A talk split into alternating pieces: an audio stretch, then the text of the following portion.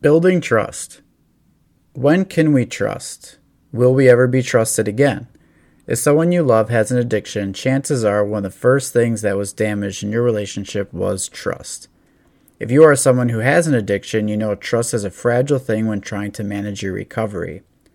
Trust is a frequent conversation, and yet we do not do a great job of building it. What if there was a way to work towards building trust that works for the loved ones and individuals without constantly going back and forth between I trust you and I can't trust you? I'm your host, Andrew J. Schreier, and this podcast is a follow up to the book I wrote called Addiction and Recovery. I am an independent clinical supervisor, clinical substance abuse counselor, and licensed professional counselor in the state of Wisconsin. In this profession, the opportunity to learn and become educated is never short, and the ongoing venture of gaining wisdom to help others is definitely a passion I possess. This is where I get to share that information with you and invite guests to share their experience and work. In this podcast, we discuss issues related to addiction, recovery, mental health, counseling, treatment, and several other areas. We discuss alcohol, drugs, gambling, gaming, pornography, and other behaviors that impacts the lives of people I work with, the individuals in their lives, and the community as well. Listen as we talk about these issues because when we don't talk about them and the silence grows, the worse it becomes. Talking about them continues to bring them into the light, which is our best way of addressing these issues and ultimately helping those who are impacted. You can find the podcast on social media with Instagram at Talking Addiction and Recovery and Facebook page with Talking Addiction and Recovery podcast. You can send emails to ask questions, provide feedback, or inquire about being a guest at Talking Addiction and Recovery at gmail.com.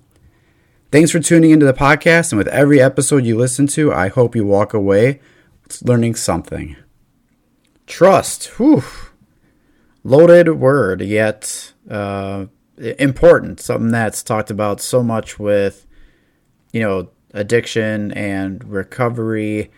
It's strong yet very fragile. It's requires vulnerability yet often is met with a lot of defensiveness.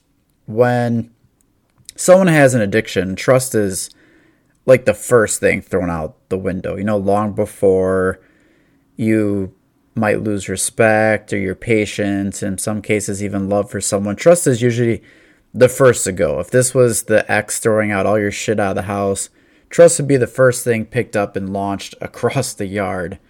And as a family member, loved one, you probably did your best to contend with the, the lies, the the behaviors, loss of property theft, uh, and even endless broken promises.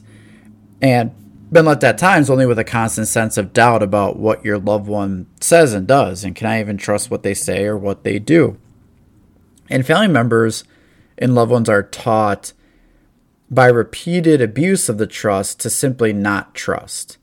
And now all of a sudden, they become detectives. They're looking for whether this is the truth or a lie, looking for whether or not they can give trust or do they still have to withhold it and doubt doubt begins to linger in regards to the individual, other family members, other relationships, and even themselves, you know, questioning how could I not see this or is this my fault? So trust gets impacted not just with the individual who has the you know substance use behavior gambling pornography or any of those type of issues it can also suddenly become about the other person is struggling to trust other people. They even don't trust themselves anymore. We expect to be able to trust the people we love. And it goes without saying that in most relationships, when trust is absent, it's difficult to keep moving the, the relationship forward and progressing. And I, I see that a lot in relationships when doing counseling work. It could be in relation to substance use, gambling, and other addictions. I've seen it in marriages. I've seen it when it comes to families. But if you have loved someone with an addiction and understand anything about the addiction they have, you will know that not only is losing trust something that's more than likely going to happen, but it almost becomes a necessity. And when I talk with individuals in treatment or they're coming to counseling, family members and loved ones don't want to lose trust and never trust again. It's not enjoyable. It's not fun. It's not something that they look forward to, that they're hoping for. They're not wanting a relationship where I can't trust this person. Family members often are put in a position where they need to establish boundaries and losing trust almost becomes what helps them draw those lines in the sand with things that they will do or things that they will not do. And it becomes necessary to sort of protect them and maintain some form of stability. This isn't to say we need this tough love approach, but when you look at it, someone continue to just give them trust and don't do anything about that, like what what could happen? I was just listening to an interesting episode of Ear Hustle. It's a podcast, and it was called the Do It Move In episode. And it talks about the ups and downs of making bail. In it, they talk to a guy about uh, his mom who put up his bail money, and even a story about someone else's grandmother putting up their house. And the one individual talked about their plan for getting out to keep doing what they were doing, regardless of the fact that their family member put up this money to get them out of being incarcerated. And the host is almost shocked that the person was very straight up and saying that they were just going to go right back to what they were doing. Now, did these people who posted their bail trust them? Maybe. Maybe they had best intentions. Maybe they didn't want to see their loved one in jail. But it just highlights a little bit of what happens if people just continuously open up trust and don't look at things like establishing boundaries or having limits. And this is not to suggest that it just feels at all good or right. It's a struggle for a lot of individuals when it comes to trusting. Now, for the, the person who is sober, and maybe working a recovery program. Maybe they're going to counseling. Maybe they're going to therapy. Maybe they're making efforts. They're reducing certain things. From their standpoint, there is a thought or hope that because I'm doing this, eh, I'm not behind bars, I'm not getting into trouble, I'm making improvements. Like, isn't that enough? Doesn't that earn trust back? Isn't what I'm doing enough to get even just a little bit of trust? Individuals also struggle with telling the truth, even when doing things that are positive, like making change. Family members, loved ones, criminal justice, judges, and even therapists talk about, you know, just be honest, just tell the truth. In fact, I do a training on lying and counseling and therapy to dive into really why lying is so common and frequent because it's not always easy when it comes to just telling the truth and not just the person telling the truth but for people to hear the truth not everyone is prepared for that. Do you want to hear that your loved one recently had a trigger or craving? Do you want to hear that they ran into someone they used to use alcohol or drugs with? Do you want to know that they had a thought about putting a bet just a little one like on the super bowl recently? Even though they didn't is that something you want to hear that they experienced. There is also the uncertainty of not knowing when family members will trust them, how much they will trust them, and how long it will take to regain trust. So, for the individual who is in recovery or is going to counseling, going to, to treatment, there's a lot of uncertainty regarding trust. And trust takes a lot longer to build than it does to destroy. Trust can be broken with a, a single action. And, and it takes many honest and reliable actions to be followed through before trust can really begin to take seed and even grow. So even when that happens, something can easily come by and just like chop that plant right in half. And now it's time to pull out the rest of it. And here we go. We got to start over again. And that trusting experience, I think, captures that a lot. Where I gave them my trust, it's lost. I gave them my trust, it's lost. The the time it takes to trust someone will vary depending on each situation. And that's such a common question to get from family members and loved ones is how long will it take? How long till I can trust them again? And there is no magic formula for that. There is no equation for you to add in their substance use history, their current use, current sobriety, time of using, efforts in recovery, all that, and hit a button and calculate it, and boom, this is how long it will take. One of the main problems with trust is it often gets put on a pendulum swing from no trust at all to entirely trusting. To I don't trust you at all to here's all my trust. I can't trust them one bit. Here's all my trust. I gave them all of it and now they lost it. They do not have any trust and now they got to earn it all back. Too much all or nothing going on here. And we need to create a way for it to become more stabilized and be able to withstand the time it takes to develop trust again.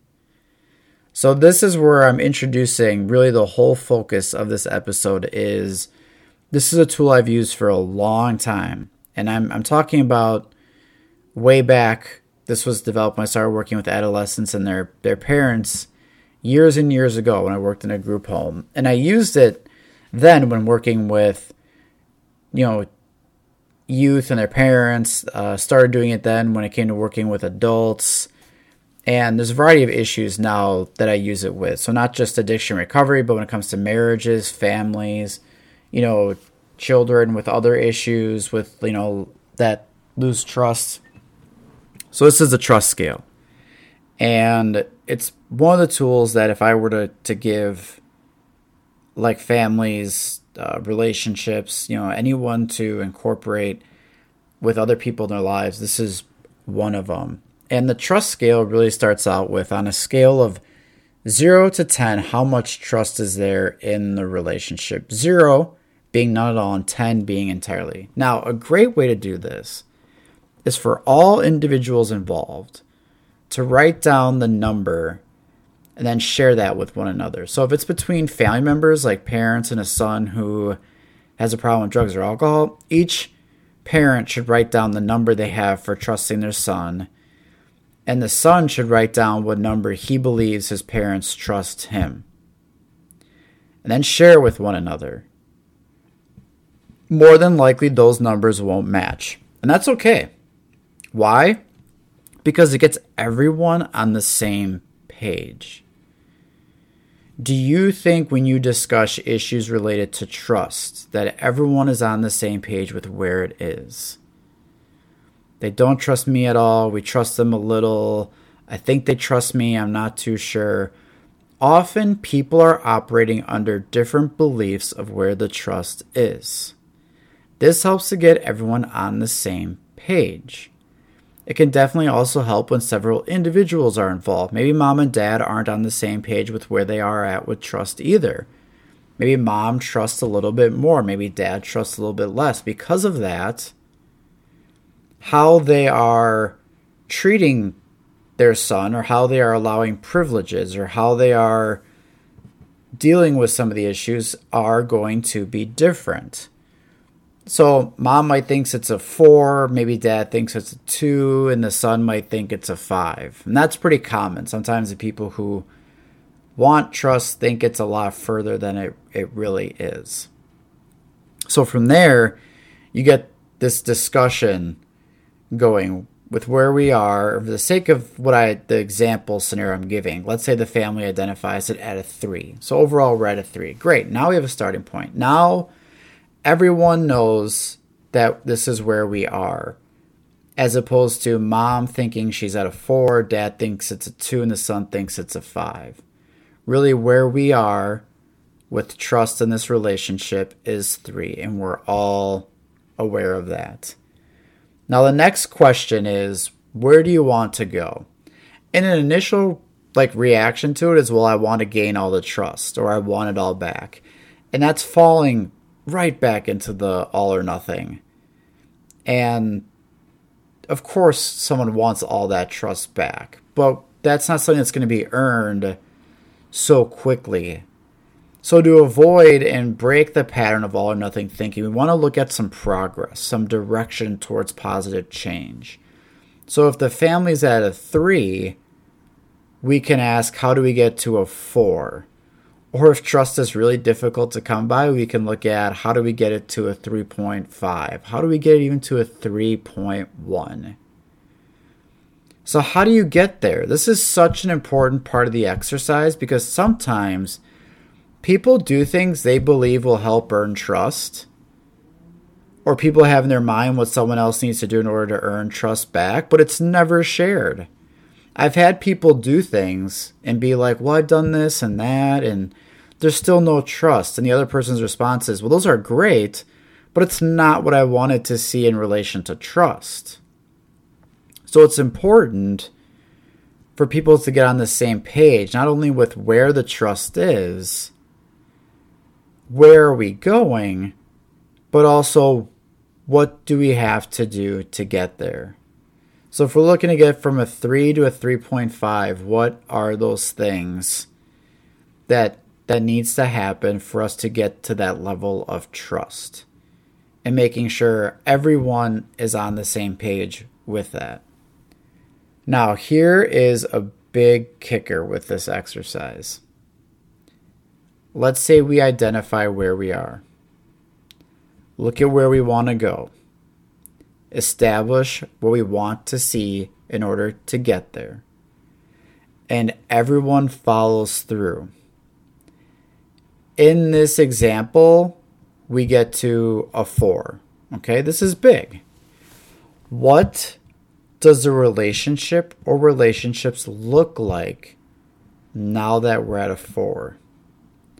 if trust is building and the people involved have followed through, and we say we are now at a four, the relationship should look different.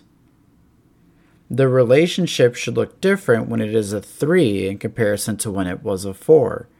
For example, if it's with parents and a teenager, it might mean privileges are earned. If it's between a wife and a husband, it might look like less checking the other's cell phones or emails or something of the sort. Whatever the case may be, if trust is building, the relationship should look different. This is, I can't emphasize enough how important this is because it protects trust from becoming a carrot on a stick. Too often I've seen trust be used to like gain control only to not see any changes in the relationship occur it continuously gets strung along regardless of what the individual has been doing in order to build trust. If you use trust as a carrot on a stick, it's going to cause problems. Resentment can grow. The individual can lose hope that it's going to be able to achieve it. It might look like the individual offering trust as being manipulative and now trust is going to start to go in the opposite direction. So you want to look at now that we are at this point, we should see that the relationship is different. That there is progress to be made. Now from from there, you can use this exercise like regularly, you know, when someone wants to inquire about trust, when something happens where trust is lost. Let's say the teenager comes home from curfew 30 minutes late. Maybe in the past, this was behavior that was associated with alcohol and drug use. They come home 30 minutes late. The old way would be like no trust at all. Let's say there's no signs of alcohol or, or drug use at all, but they were late. Maybe the trust was recently at a four, and now it kind of went down from a 3.5. You know, there's no we we lose trust entirely, but there's something happened that kind of rattles our trust. Well, so now we're at a 3.5. Where do we want to get back to? We want to get back to where we were at a 4.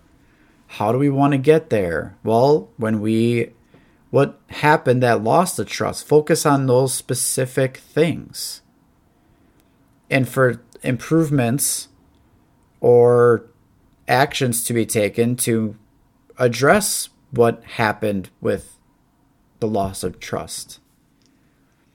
And then when you get back to it and you get back to that level, you'll know what it would look like now. I mean, let's let's even say there's a relapse. You know, like where's where's the trust now? Um, this is usually a automatic none. But when you look at it, maybe they stopped right away. Maybe they did get into treatment or they went to a support maybe meeting. Maybe they took action steps to recover from it. Don't you think some of those considerations might make a difference in the level of trust in comparison to someone who may have relapsed and they are just using constantly again, but someone who may have done something to stop or reduce, uh, reach out for help. Maybe they acknowledged it to you. Maybe they came to you and told you what happened. Might that be different than someone who lied about it? So, once again, it breaks that old pattern of like that all the trust or none of it. When something happens, you can measure where the trust is and keep doing that process. Only now, you actually have more information to gain back the trust. If they did X, this behavior, such as curfew or relapse, what do they have to do in order to earn that trust back? There can be more specific things identified in order to earn that trust back. I'll tell you, there are two things that can really derail this trust building process. Sort of like when the construction crew all of a sudden stops showing up and half the kitchen's only done and you don't know when they're coming back they're not answering just what what happened here the first thing is not communicating this this entire tool requires communication vulnerability openness working together if you are doing if you aren't doing any of that, it's not going to just build itself. So that's like that old idea of well, we'll just let time build that trust. And that's that's not going to work. The second thing is it's very clear that no matter what someone does that another individual might just not be willing or ready to trust again or anymore. And these are moments where I, I really think like some breaking points have, have been reached with the individual, whether it's a, a spouse, a significant other, family members, but even when someone is maintaining abstinence or they're working on addressing issues, they're participating in counseling or they're going to treatment, the other person still can't come to grips with risking that vulnerability to trust again. And it becomes entirely closed off. And unfortunately, those are times when I've seen relationships really damaged. And then we're talking about some more difficult conversations tend to happen. Because once again, if someone's doing those things, and we're saying trust is building based on the trust increasing, we should see relationship dynamics change as well. It shouldn't look the same when you're at a trust level of a seven than when you were at a two. And that to me shows that there's just something going on that the individual who is trying to give trust is having a really difficult time regardless of what they do. And it might stem back from the, the just the core, the original behavior or issue. Um, any of those things can can be a part of that, but those are the things that really impacting the ability to work on this this exercise. But if those factors aren't contributing, it's actually one of the, the best tools I've ever been able to to give individuals, loved ones, family members. It has been instrumental in helping build trust back and developing a system that supports everyone involved, gets everyone on the same page, identifies a direction of where we want to go, it outlines how we get there, and builds a vision for what it would look like for the relationship to get to that point. So try it out. Let me know how it works. Let me know if it's if it's different in comparison to other tools you've used to build trust. I love hearing feedback on this exercise. I've shared this in counseling sessions with individuals. I've introduced this in workshops and I've worked through this entire process even with people in sessions, having them actually go through all the steps I just talked about in here. And now I get to use this platform to share it. So if you or someone you know or people you know are experiencing issues with trust, and it seems to be a major issue happening in the relationships, share this episode with them. And I hope you take this tool and are able to learn from it. Thanks for listening.